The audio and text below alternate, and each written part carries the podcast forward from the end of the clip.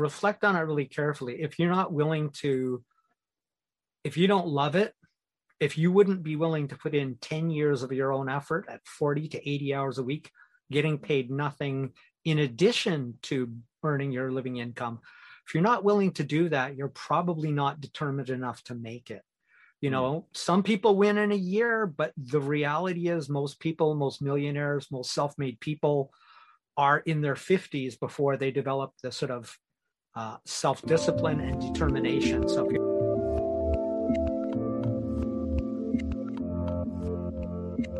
Hey everyone, this is Devin Miller here with another episode of The Inventive Journey. I'm your host, Devin Miller, the serial entrepreneur that's uh, grown several startups into seven and eight figure businesses, as well as CEO and founder of Miller IP Law, where we help startups and small businesses with their patents and trademarks. And if you ever need help with yours, just go to strategymeeting.com and we're always here to help. Now, today, uh, our guest on the podcast, another great guest, is uh, Tim Green.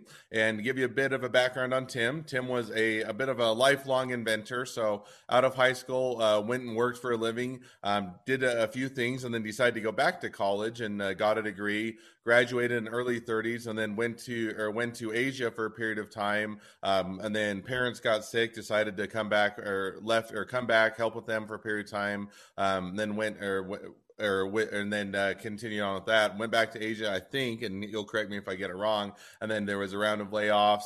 Then decided or spent a, a period of time in, in, Asia, and then went to some networking events and decided he could invent some solutions for a business. So there's a very quick run through. And with that, welcome on the podcast, Tim. Hi. Yeah, there's there's a few things that are a little different there. I right. didn't uh, come to Asia uh, I hope you don't mind, but I didn't oh, come to Asia until until after uh, one of my parents had passed on. I had actually decided oh, okay. not to come to Asia after university, given their health. That so I just stayed local. Right.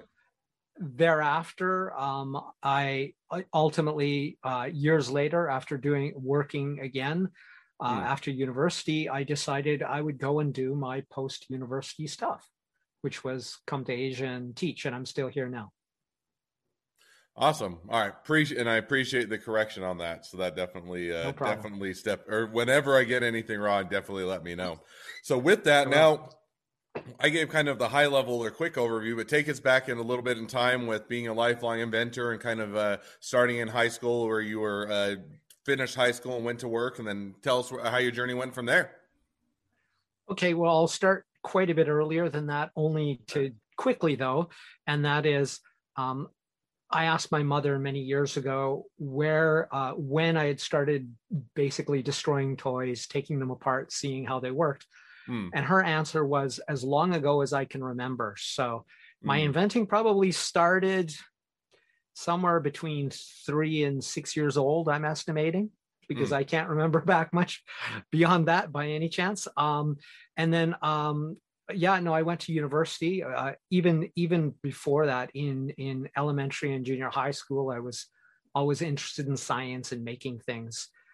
Um, then went to high school and then after that i wasn't really that that interested in university so i just went and got a, a job always still inventing and then after a while i decided that uh, there would be some advantages to getting a university education Mm. Uh, so then I went back and did that. Uh, but maybe jumping in just real quick. So between the high school and the university, when you went and did or did things for a period of time, what kind of jobs did you do, or kind of what did you start out your kind of working life eh, or working life doing? Oh, it was pretty ordinary. Um, I started as a busboy out of high school, mm. did that for a while at a restaurant, and then ultimately wound up working at a factory, a big mach- industrial machine shop where they made a wellhead uh, after that, um, I ultimately got laid off from that job. That was another big layoff. The entire plant was closed. Hmm. And then from there, let's see, I believe the next I went to, I'm old, I'm starting to forget things. um, I, I honestly I can't remember the immediate job that followed that, but I ultimately wound up going to Lethbridge to university after uh, hmm after just after basically that's what I did. I worked in in the factory, and then after that layoff happened, I just decided, well, I'd come to Asia basically about that time, hmm. uh, or sorry, go to Calgary. And then I worked in Calgary, but before that, so it was uh, high school, job, university, then from Lethbridge to after university, university in Lethbridge. Then after that, I went to Calgary and just got a, an ordinary job again, um, printing Safeway flyers, your Safeway flyers, depending on which part of the US you're in. And then got laid off of that and came to Asia. So now, so in you, and one one thing you kind of originally mentioned and then or jumped over is that you also I think delayed Asia for a period of time while you had ailing parents or why you wanting to take care of them and that kind of delayed plans. Is that right? Mm-hmm. Yeah, that's right and so was you know and I, and I, first of all i commend you. I think that you know taking care of family making sure you're there you know sometimes it can uh, delay things or slow things down but definitely worthwhile to make sure you can be there and, and help out. So now you you know we're going to go to asia put that on hold for a bit of time after things settle down and you know parent you know that that situation or uh, resolved. Um, then you went to asia. Now what what drove you to asia and what did you do in asia um, well, I'm still doing it, uh, but what what brought me to Asia actually was when I was in university. I'm not sure about. Uh, so you know, remember I'm Canadian, so university is what what you would probably call college because universities actually um, grant degrees. So uh, mm. university, college, whatever you want to call it. Um, mm. I always saw those posters about teaching English in Asia. So mm. I thought that sounded like since I didn't yet have any special job or career path uh, uh, prepared or or or opportunities offered, I decided I'd go check that out. And what it allowed me to do is once I arrived here, I realized that because the hours are so different from um, in the US and in Canada, I mm. could uh, do my inventing and my licensing efforts at night after doing my sort of workaday job teaching English. Hmm. So that's how that went. So you went to Asia and you know did that and, and continue to do that. But so when you got to Asia, you know, first of all, one question just as a kind of a, a side note, but did you, you know, what which part of Asia was it, or which part did you go to? Well, I originally landed in a place called Xi'an. You probably know the Terracotta Warriors. Mm-hmm the the clay the clay army um, so i went there and then wasn't really satisfied with the situation because it turned out i would not be able to travel during my holidays because mm. it's hard to travel with a billion other people also trying to travel mm. so it wasn't quite what i expected it to be so then i went to south korea for a year and taught english there and mm. then from there i went to uh, i came here to japan and i've been teaching in japan ever since and that was about the time I read the Four Hour Work Week mm. and saw something in the back that was about how to license inventions and products. So that's the reason I stayed is I could make my living during the day and it wouldn't interfere with my entrepreneurial aspirations for licensing products. Hmm. So, and I think you mentioned that you, you got into licensing products and, you, and dived into that. You know, was that a after reading the four hour work week was that a successful thing? Was it easy to license products? Did you find it was incredibly um, difficult? Or kind of how did that idea start to play out as you, as you stro- or you put it into action? Well in, in in all honesty i never actually licensed the product. Um, now in recent years i've done some sort of trivial licensing which which because of the sales channels hasn't resulted in in very much income but um it was challenging because it was based essentially on cold calling. So uh, if I were to do that again, and I hope to, it will be done much more effectively in a much more sophisticated way. But yeah, it was just many hours of calling, reaching people, finding names. There's a lot of a lot of tracking down of of humans who you'd want to talk to in mm. relevant companies. And I almost became a millionaire, but not quite. And I realized and really gained a lot of humility that it doesn't matter even how good your products are necessarily or the opportunity. It can sometimes come down to the decision or mood of one person. Could mean the difference between you being a millionaire or you just being an ordinary person still trying to grind out that success. Hmm. So now, so that kind of gives a, a bit of walking through your journey and kind of where you're at now. Take us, you know, tell us about what you have going on today. Is still kind of doing the same thing. What are the plans for you know the next six to twelve months, or kind of how are things continuing to evolve? Well, they have evolved because essentially, um, I was doing everything I described, and I sort of put that on the back burner. And I actually worked for an uh, as sort of as a an intern for an Amazon startup, and it give, did give me an opportunity to uh, learn about sourcing products from China and how that process works. Mm. And some of the some of the products uh, that are on sale on Amazon through that company are still on sale, but their their sales volume isn't all that significant.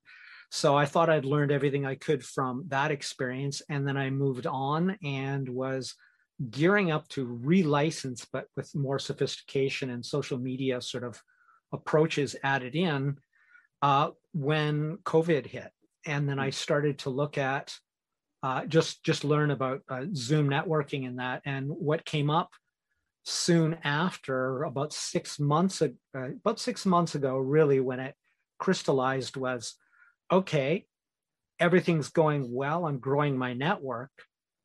I find there's even an even greater need for businesses needing the sort of creativity I have.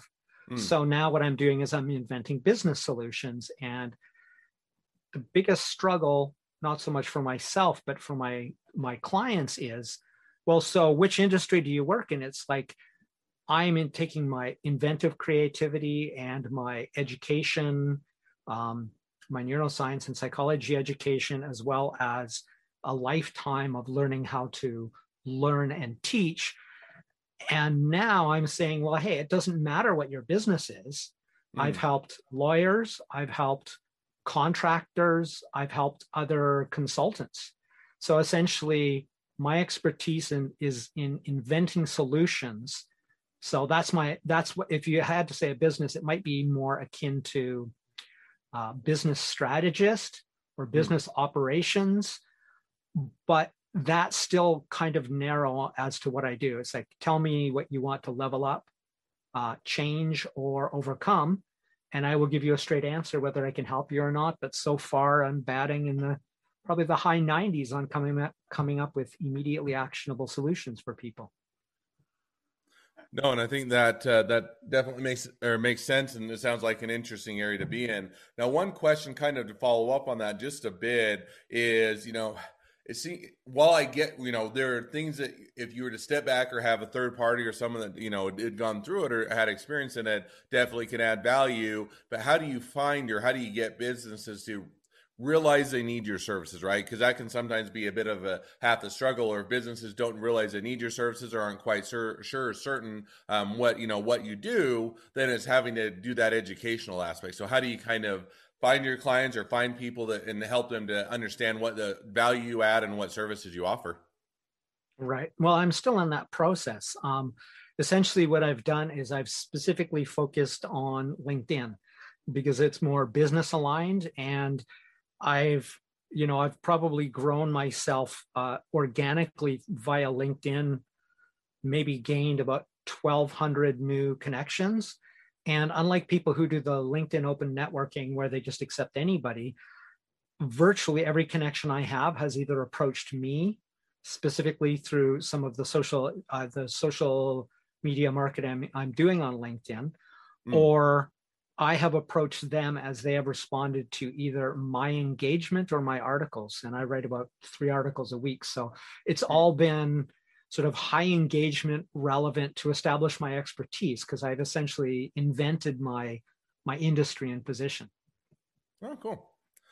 So, and you touched on it just a bit, you know, maybe just uh, help us, you know, dive into a bit more of, you know, give us an idea of six, next six to 12 months. You talked a little bit about, you know, there's a bit of shift with COVID going online, doing, you know, a lot of LinkedIn, kind of growing that organically. You know, what does the next kind of six to 12 months look like as you continue to grow things? Um, it looks largely the same. There's just going to be a lot more experimentation. I'm getting a lot of engagement out of that three articles a week because it's three articles a week of real value, mm. right? It isn't like, oh, well, okay, you're just pitching your product. It's like my model is if if somebody interacts with my product, with my my LinkedIn posts or whatever else, if they never interact with me again, they still walk away with value. Hmm. If that makes sense. So the point is, I don't want to say, well, here's part of the picture. It's always part of the picture, inevitably, But here is something which, if you do nothing else with me, just read the article and apply it, you will see that what my my my advice, my models actually work. Hmm. Of course, you can go deeper, and that, that's what I'm using to hope to draw more clients that way. No, and I get that. And it's almost kind of the give, give, get type of a model where, hey, we're gonna I'm gonna give you some value, I'm gonna yes. give you some information that's helpful. And then, you know, once you give that and they understand that you can provide that value, you can be helpful, then they'll, you know, then you kind of get that back in, in return and and uh, clients and whatnot. So I, I think that's definitely a great model to, to structure on. So well, now as we you know as we start to wrap up on the podcast, I always have two questions I ask towards the end, so we'll jump to those now. So the 1st mm-hmm. question I ask is: Along your journey, what was the worst business decision you ever made, and what did you learn from it? Worst business decision was staying with a, a mentor who um, didn't really have anything left to teach me, and I don't mean that in in an egocentric way. It's just I kept holding on, saying there's just one more thing I don't quite know and ultimately i realized that i was uh, paying for a membership mm. um, and i was you know contacting them every six months to watch a video and say yeah i like it or no i don't mm. and i hmm. often and then i ultimately recognized when i tried to give them feedback as to what i think would help me more mm. as their student but also all their other students more that they just weren't interested so uh, i would say mainly uh, if something isn't working after a year, and I mean a year of you committing to it, not a year of you being lazy, but 40, 80 hours a week of you really working hard at it. If it's not working, that would be a time to either challenge your mentor or change mentors or go out on your own because, you know, if you're not getting extra results for the extra effort and, and being a good student, then maybe you need to move on to something uh, bigger or more evolved yourself. Yeah, and I think that you know both of it. It can be one that the program may just be not a good program, or two, it can be or, or whatever you're doing, the idea, the program, the invention, the business, or it just maybe it's not a good fit for you, right? In the sense that I think that some programs, everybody has different ways of learning, everybody has different styles. Some things resonate well, other things don't. For me, I like to, as an example, a lot of my I like to listen to podcasts and you know have this podcast, mm-hmm. but I like to listen to a lot of other podcasts because the way, hey, if I'm doing other things or I'm out jogging or running, it's a way for me to hear what others are doing, get ideas for the industry, and and yet you know me sit down and kind of watch a video course and do nothing else, I would get bored and start you know th- my mind would start to wander. I would start to want to be doing other things, and so I think that you know figuring out what works with you, but giving it as you said, kind of that year a a good you know trial period and, and trying it and giving it an earnest value, I think is is definitely something to learn from. So the second question I always ask is you know, you know, if you're talking to someone that's just getting into a startup or a small business, what would be the one piece of advice you'd give them? I would say reflect on it really carefully. If you're not willing to, if you don't love it, if you wouldn't be willing to put in 10 years of your own effort at 40 to 80 hours a week, getting paid nothing in addition to earning your living income, if you're not willing to do that, you're probably not determined enough to make it. You hmm. know, some people win in a year, but the reality is most people, most millionaires, most self made people are in their 50s before they develop the sort of uh, self discipline and determination. So if you're not willing to go five, I was sure I was going to be rich in one year. It's like, I know my inventions are awesome. How could they not make me a millionaire in the first year? Mm. You know, after doing that for 10 years, I realized I kind of got over myself mm. and that the only reason I can keep going is because I love it that much. That's the only thing that's going to carry you through is you have to really want it. It has to be something you love. No, I agree. And I think that, you know, you're looking at I think almost every entrepreneur, when you have that idea that you get excited about, and you know you, you decide that that's what I'm going to do, everybody always thinks they're going to be rich just right out of the bat. It's going to be because you be. I think to in fairness, you watch the movies, you read the books, and you always kind of get the highlight reels, right? You get the overnight success when it's really overnight success, ten or twenty years in the making type of a thing. But you only hear that overnight success that is a culmin, really a culmination of a lot of things. So I think that having that grit and determination and actually putting the time and effort to getting that, you know willing to sacrifice a lot, put in a lot of extra time is is the way that 99% of people get there. Well, as we are wrapping up the the normal episode, we also were just as a heads up to the listeners, we're doing the bonus question where we get to chat a little about intellectual property and uh, and here um, you're or flip the tables and uh, you Tim, you'll get asked your number one intellectual property question. But before, as we wrap up the normal episode, um, if people uh, first of all, thank you Tim for coming on. Now, for all of you that are listeners, um, if you have your own journey to tell, um, feel free to go to inventiveguest.com and apply to be on the podcast. We would love to share your journeys. Um, also, if you're a listener, one, make sure to click subscribe so you know when all of our awesome episodes come out, and two, leave us a review so new people can find us. Last but not least, if you ever need help with your patents, trademarks, or anything else, reach out to us at Miller IP Law by going to strategymeeting.com. So with that, as we've now wrapped up, would be the quote unquote normal episode or the typical episode. We jump to, you know, we flip the tables. You get asked a bonus question, which is, what is your number one intellectual property question? So with that, I'll turn it over to you to, to get, you get asked me the question. I have to, I get to sit behind. Mm. Okay. Okay. So what beyond uh, a provisional patent would you recommend that people do? So oftentimes I need to make disclosure of something. I have some solar products so far I've mainly been told that you need to, uh, you should put a provisional patent on anything you wish to disclose. What beyond the provisional patent could somebody do um, that's cost effective other mm. than doing the provisional patent before going forward with uh, disclosure to an organization? Yeah, I mean, there's a few things, and you know, it's a bit of a broad question on what you can do. And as with all attorneys, you're going to say, "Well, it depends," and it depends on the circumstance. But I'll give you a few kind of thoughts or ideas. One is there's typically, you know, first thing I would always do is a general level of protection for any business or ideas. I, w- I would get an LLC or a business formation really the, the reason is not necessarily protect your idea, but to protect you personally is in the sense that you don't want people to come after your personal assets or come after your life savings or your house or your cars or anything of that. So an LLC or a business for, or, you know, forming a business kind of gives you that initial protection. So that's kind of protecting you individually as opposed to Devin? just, oh, go ahead. Is that also true? Because in this case, I'm talking about my inventions submitting them to large organizations and not wanting to have them stolen. So is it also true that in that case, I should make sure I have an LLC, even though I would be the licensor and they would be the licensee? I would generally, and it's always hard to give an exact without diving much more into the details than the answer lends it to, but yes, generally it's not necessarily going to give you more uh, protection on the invention as far as somebody copying it or otherwise taking it. That LLC won't do that.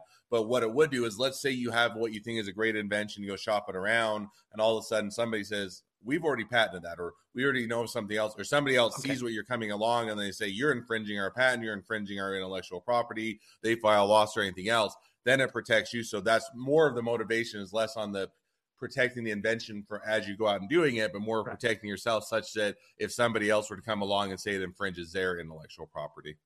Okay. Thank but you. the the other couple things, you know, so I would say probably on my list, or LLC is the first thing I would do. Strength of you know how much you can protect an invention. Patent is going to be probably your, your best one. Provisional patent, and then a non-provisional patent application to follow on. Uh, the other things you can do is, you know, an NDA, you can oftentimes a non-disclosure agreement that is going to protect that. Hey, if I disclose disclose uh, confidential information from you, you're required to keep it confidential. You also can't just go and, and take what I disclose from you and do that. They're not as strong as a patent. There are workarounds. There's there's I don't know loopholes, but there are ways that they're they're not as as, as a strong position, but they're I think they're worthwhile to get in is to kind of bolster that position. A lot of times for general people, a lot of times you can get a reasonably boilerplate NDA that covers most circumstances, so you're not having to have a specific one every time. But I would definitely recommend that. The other ones are kind of more on the employee side. So one of the other things that you don't necessarily think of when you're doing an invention is who owns it. Meaning, hey, let's say I go out and I have an employees do it and you know do the work and, and create it. I hire them, or it's an independent contractor where I go out and hire someone else to help develop it. And then you think, well, I paid them, so obviously I own it. That's not ov- or often the case unless you have agreements in place, and that can be usually for an independent contractor it's an independent contractor agreement and you have to line out or lay out in an agreement hey if i'm paying you i own i maintain the ownership you have a duty to assign it over to me. If you don't a lot of times they maintain ownership and it can create an issue later on down the road and that's with an independent contractor. If you're hiring on employees and they're actually employees of the company is a little bit better, but you'll still want to either in an employment agreement, you can do or put it in as part of the employment agreement, or you can do what's called a CIAA agreement, which is a confidentiality um, and assignment agreement. I can't, I always forget what the I is information. I can't remember what the I always stands for. Um, but that one's going to be another agreement that you can then be able to offer so that you protect it that way. As far as going out to the public, really, you know, NDA is going to do it to show other people you're trying to license it, patent application or a provisional or non-provisional patent application. And then the general thought or idea is judge the part you know the best way to protect your invention is to understand who the party is that you're telling you're disclosing it to right meaning it if you have to go out and enforce an NDA, you have to do a patent application, or go out and enforce your patent. It's going to be costed. It's going to be costing and take you time and effort away from the business. And so the best thing is to, while you can have those in place, is to just judge the party, do your homework on them, understand what what they, you know, who they, what have they done deals before, how successful, do they have people that you know talk with other people they worked with, have they have they liked working with them, have they not liked working with them, and kind of get a gauge or a feel for the parties you're disclosing. And if you don't feel comfortable and they're not a good party, don't go tell them your invention or don't try to approach them. And on the other hand, if they're going to be a great party, that's honestly going to be your best protection. So those are a few thoughts and ideas, and I could go on a lot longer, but we'll wrap it up for there to, or for the question to your uh, answer to your question.